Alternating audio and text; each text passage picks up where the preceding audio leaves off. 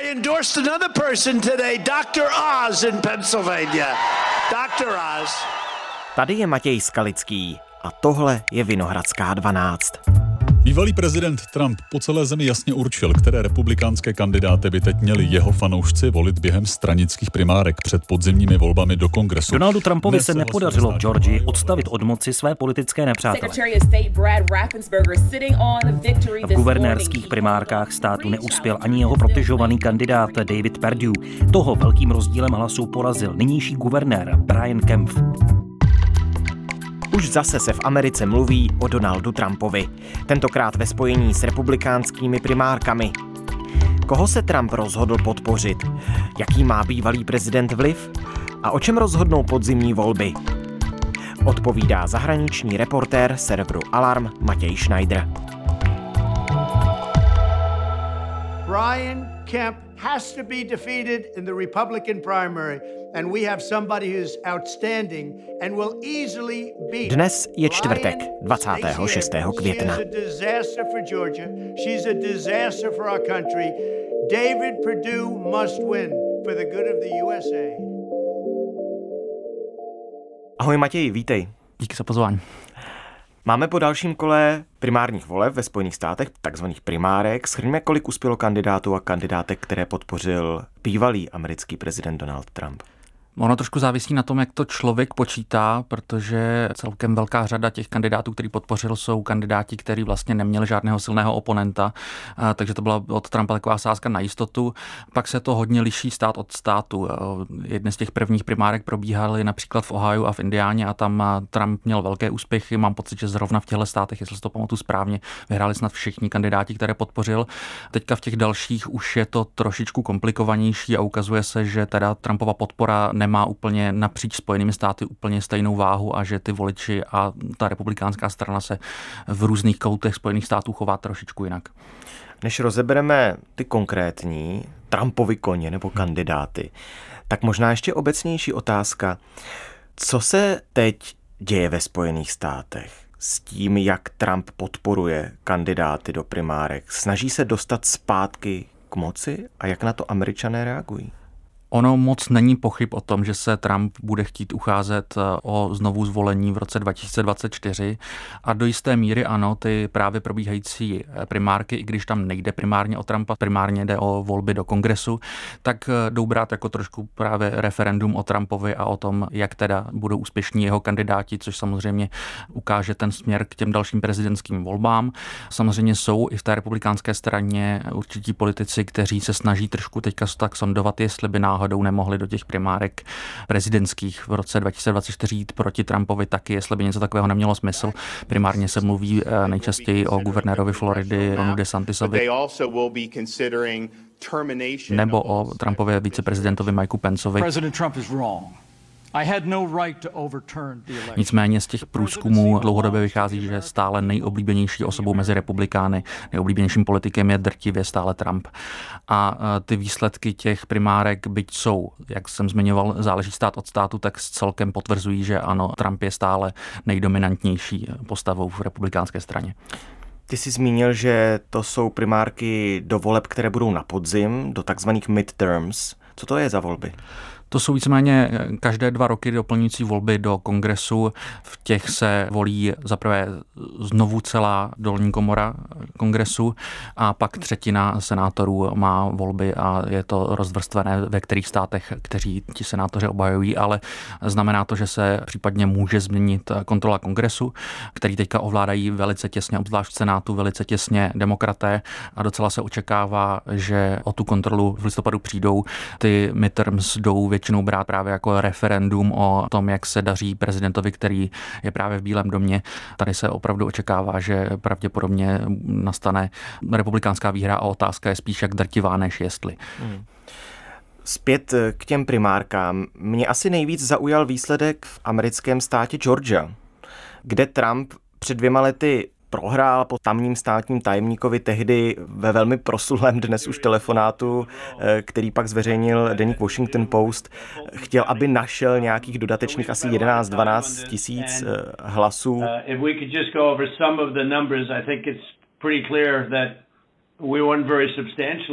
Georgia. Zaujal tě taky ten výsledek, protože ten státní tajemník Brett Raffensperger vlastně obhájil své místo. Trošku se to čekalo, ono Aha. lidí tam sledovalo spíš než volby ohledně toho Secretary of State, kterým je právě Brad Raffensperger, tak sledovali ty větší volby, kterými jsou volby uh, guvernéra. Uh-huh. Tam vlastně ale ta dynamika byla podobná.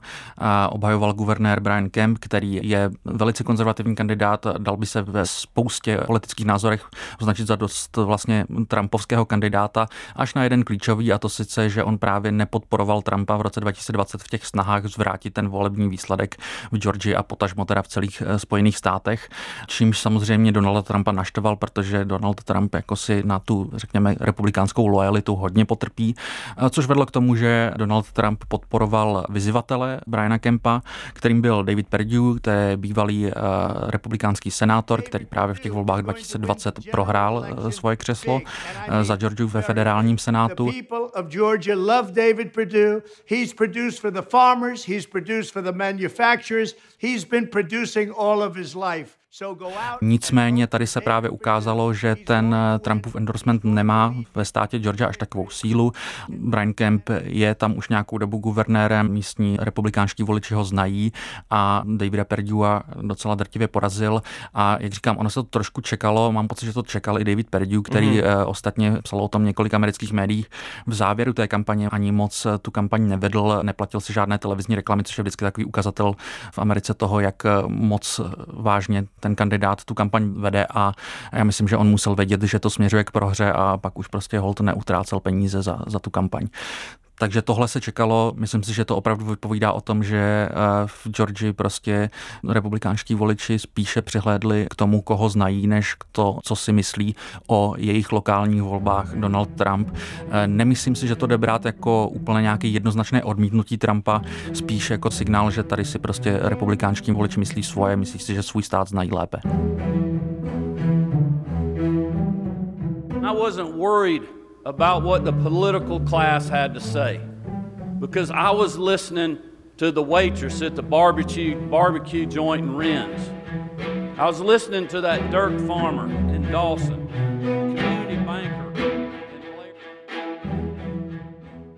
A mimochodem ten motiv election fraud proklamovaný Donaldem Trumpem, co se stalo v roce 2020, nějaký podvod s volbami, tak jak to Trump vždycky eh, prohlašuje, tak jak významným motivem tohle je právě v těch letošních primárkách? Tady konkrétně v Georgii to byl ten nejvýznamnější rozdíl mezi těma dvěma kandidáty a jinak byli oba poměrně konzervativní, zároveň pro tu trumpovské křídlo republikánské strany. Myslím si, že nebyl David Perdue úplně ideálním kandidátem. On, dokud byl ještě ve federálním senátu, tak myslím, že byl jedním z nejbohatších členů eh, amerického federálního senátu a je to spíš takový ten tradiční republikán, takže myslím si, že to nebylo úplně nejlepší kombo pro Trumpa, který se vůči tomu stranickému establishmentu často vymezuje. No a co další americké státy a další Trumpovi koně? Co třeba Pensylvánie, lékař Mehmet Os, lékař muslimského vyznání? Pensylvánie byla hodně zajímavá taky. Myslím, že na ní jde ilustrovat eh, spoustu právě té dynamiky ohledně Trumpa v republikánské straně a zároveň taky byla zajímavá kvůli tomu, že eh, podobně jako v Georgii se tam dost lámal chleba u těch minulých prezidentských voleb, takže to samozřejmě všichni bydli sledovali. Ano, Donald Trump tam podpořil televizní celebritu, takzvaného doktora Oze. Hey, you ready in there? I'm ready. All right. By the end of the show, Některé lidi to trošku překvapilo, protože v těch volbách tam zároveň byla i kandidátka, která minimálně na papíře vypadá jako více Trumpovský kandidát, Katie Barnett. Tu Trump nepodpořil, spekuluje se samozřejmě o tom, proč to Trump udělal. Eh, ono se dá spekulovat dlouze o tom, jak si vlastně Trump vybírá kandidáty, ale myslím si, že tady je nejbanálnější vysvětlení, že prostě Trump má rád televizní celebrity, stejně jako byl on sám a že tady zvítězilo tohleto hledisko. You know, when you're in television for 18 years, that's like a poll. That means people like you, but he's a tam se, pokud vím, ještě v tuhle chvíli stále dopočítávají hlasy, eh, jestli vyhraje buď to Dr. Oz nebo jeho nejsilnější konkurent eh, David McCormick, který opět je takový tradičnější republikánský kandidát, eh, má za sebou, řekněme, investiční minulost a takhle. Je to opravdu zase trošku ta tradičnější republikánská strana a tam se uvidí, jak to přesně dopadne. Co Ohio a J.D. Vance, autor bestselleru Hillbilly Elegy, to je takový vhled do života řekněme, bílé rodiny amerického středozápadu, sužovaného chudobou, jsou tam sociální problémy, drogy, existuje filmová adaptace té knihy. J.D. Vance je taky zajímavý příběh. I've been doing real good. On vlastně v roce 2016, jak zmiňuješ, napsal tu knihu, která pro spoustu amerických liberálů byla takovou vysvětlivkou, proč se vlastně může něco takového stát, jakože tady najednou velká část Ameriky podporuje takového kandidáta, jako je Donald Trump. Paradoxně sám Vance v té době říkal, že nakonec Trumpa v roce 2016 nevolil. Hmm. Následně začalo být dost jasné, že má vlastní politické ambice a že teda půjde do těchto těch voleb. On kandiduje do právě federálního senátu a začal se naprosto zjevně ucházet právě o Trumpovu podporu.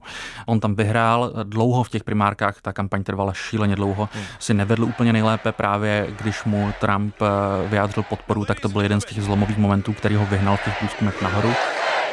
Let me introduce again the Republican who knows what time it is, the best president of my lifetime, the great Donald J. Trump. Zároveň je tam zajímavé, že jeho nejsilnější konkurent tady Josh Mendel opět eh, by šel označit za vlastně trošičku Trumpovštějšího ještě kandidáta, zatímco u toho J.D. Vence mám pocit, že to jde vykládat tak, jako že u něj je to taková pragmatická volba, že chce být spojovaný s Trumpem a Bůh ví, co si vlastně myslí sám někde eh, uvnitř své hlavy a jak to má politicky a je to spíš opravdu pragmatická volba, tak Josh Mendel je opravdu eh, pravověrný Trumpovec. Ale opět Trump tady vsadil na známější tvář a někoho, kdo je pro ně asi osobně známější. A opět Trump podpořil J.D. Vence, ale ten porazil vlastně trošku Trumpovštějšího kandidáta. To je něco, co se opakuje ve více státech, ve více těch primárkách. Takže i když jsou třeba občas nějaký Trumpovští kandidáti poražení, tak ono jich je třeba v těch primárkách víc, takže jejich hlasy jsou rozdělené. A myslím si, že občas to maskuje to, jakou sílu mají kandidáti, kteří mají podobné politické postoje jako Trump, tak občas jsou rozděleny do více táborů. Je to případ té Pensylvánie, je to případ tady Ohio.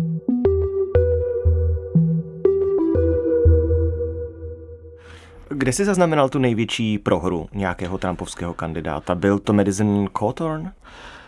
Madison Cawthorn v Severní Karolíně asi zaznamenal nejdrtivější prohru, ale mám pocit, že to je dost specifický případ, protože on v té republikánské straně napštval úplně všechny. Za takovou standardní prohru největší bych asi označil toho Davida Perdua eh, v Georgii. Georgii.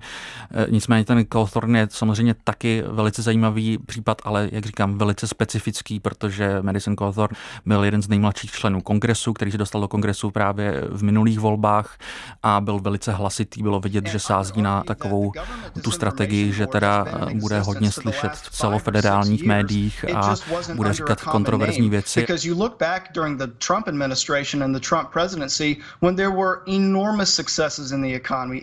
A pak to ale postupně podle mě začal trošičku přehánět a vlastně si poštval proti sobě velkou část své vlastní strany, která pak v posledních týdnech před těmi primárkami na něho vlastně velice nepokrytě začala útočit a každý týden se víceméně vyjevil na eh, Madisona Cawthorn na nějaký skandál a bylo naprosto zjevné, že jeho straničtí kolegové otevřeli své tajné složky a poskytují médiím co nejvíc skandálů ve snaze ho sejmout. Tam začalo to všechno tím, že on v nějakém podcastu eh, řekl, že ho kolegové ve Washingtonu zvou na orgie, kde se podává kokain.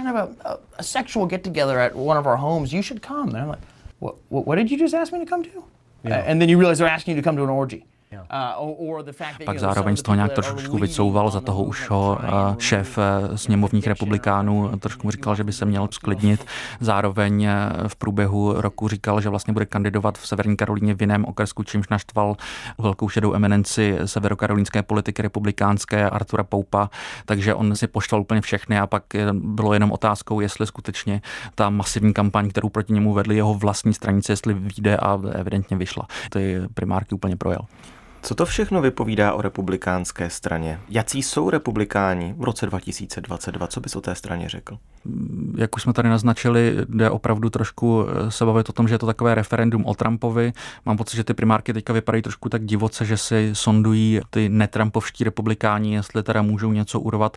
Zároveň já bych eh, zdůraznil, že mi přijde, že dělat si představu jenom podle těch primárek je trošičku ošemetné, protože republikáni celkem umí se sjednotit před těmi všeobecnými volbami a docela bych čekal, že najednou v těch listopadových volbách to bude daleko jednotnější fronta. Oni se vybíjí teďka v těch primárkách, když zjistí, OK, tak je to takhle, tyhle ty kandidáti jsou nejsilnější, tak se za nimi zracují a hlavně jim bude o to porazit demokraty, k čemuž opravdu směřují.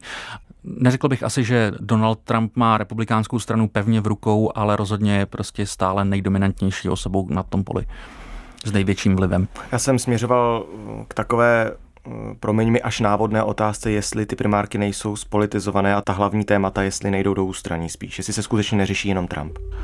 Trošku to tak samozřejmě je, ale záleží konkrétní primárky od primárek, konkrétní zápasy, ale ano, Trump je vždycky nebo často to téma, na kterém se láme chleba a jinak jsou ti kandidáti často poměrně dost podobní.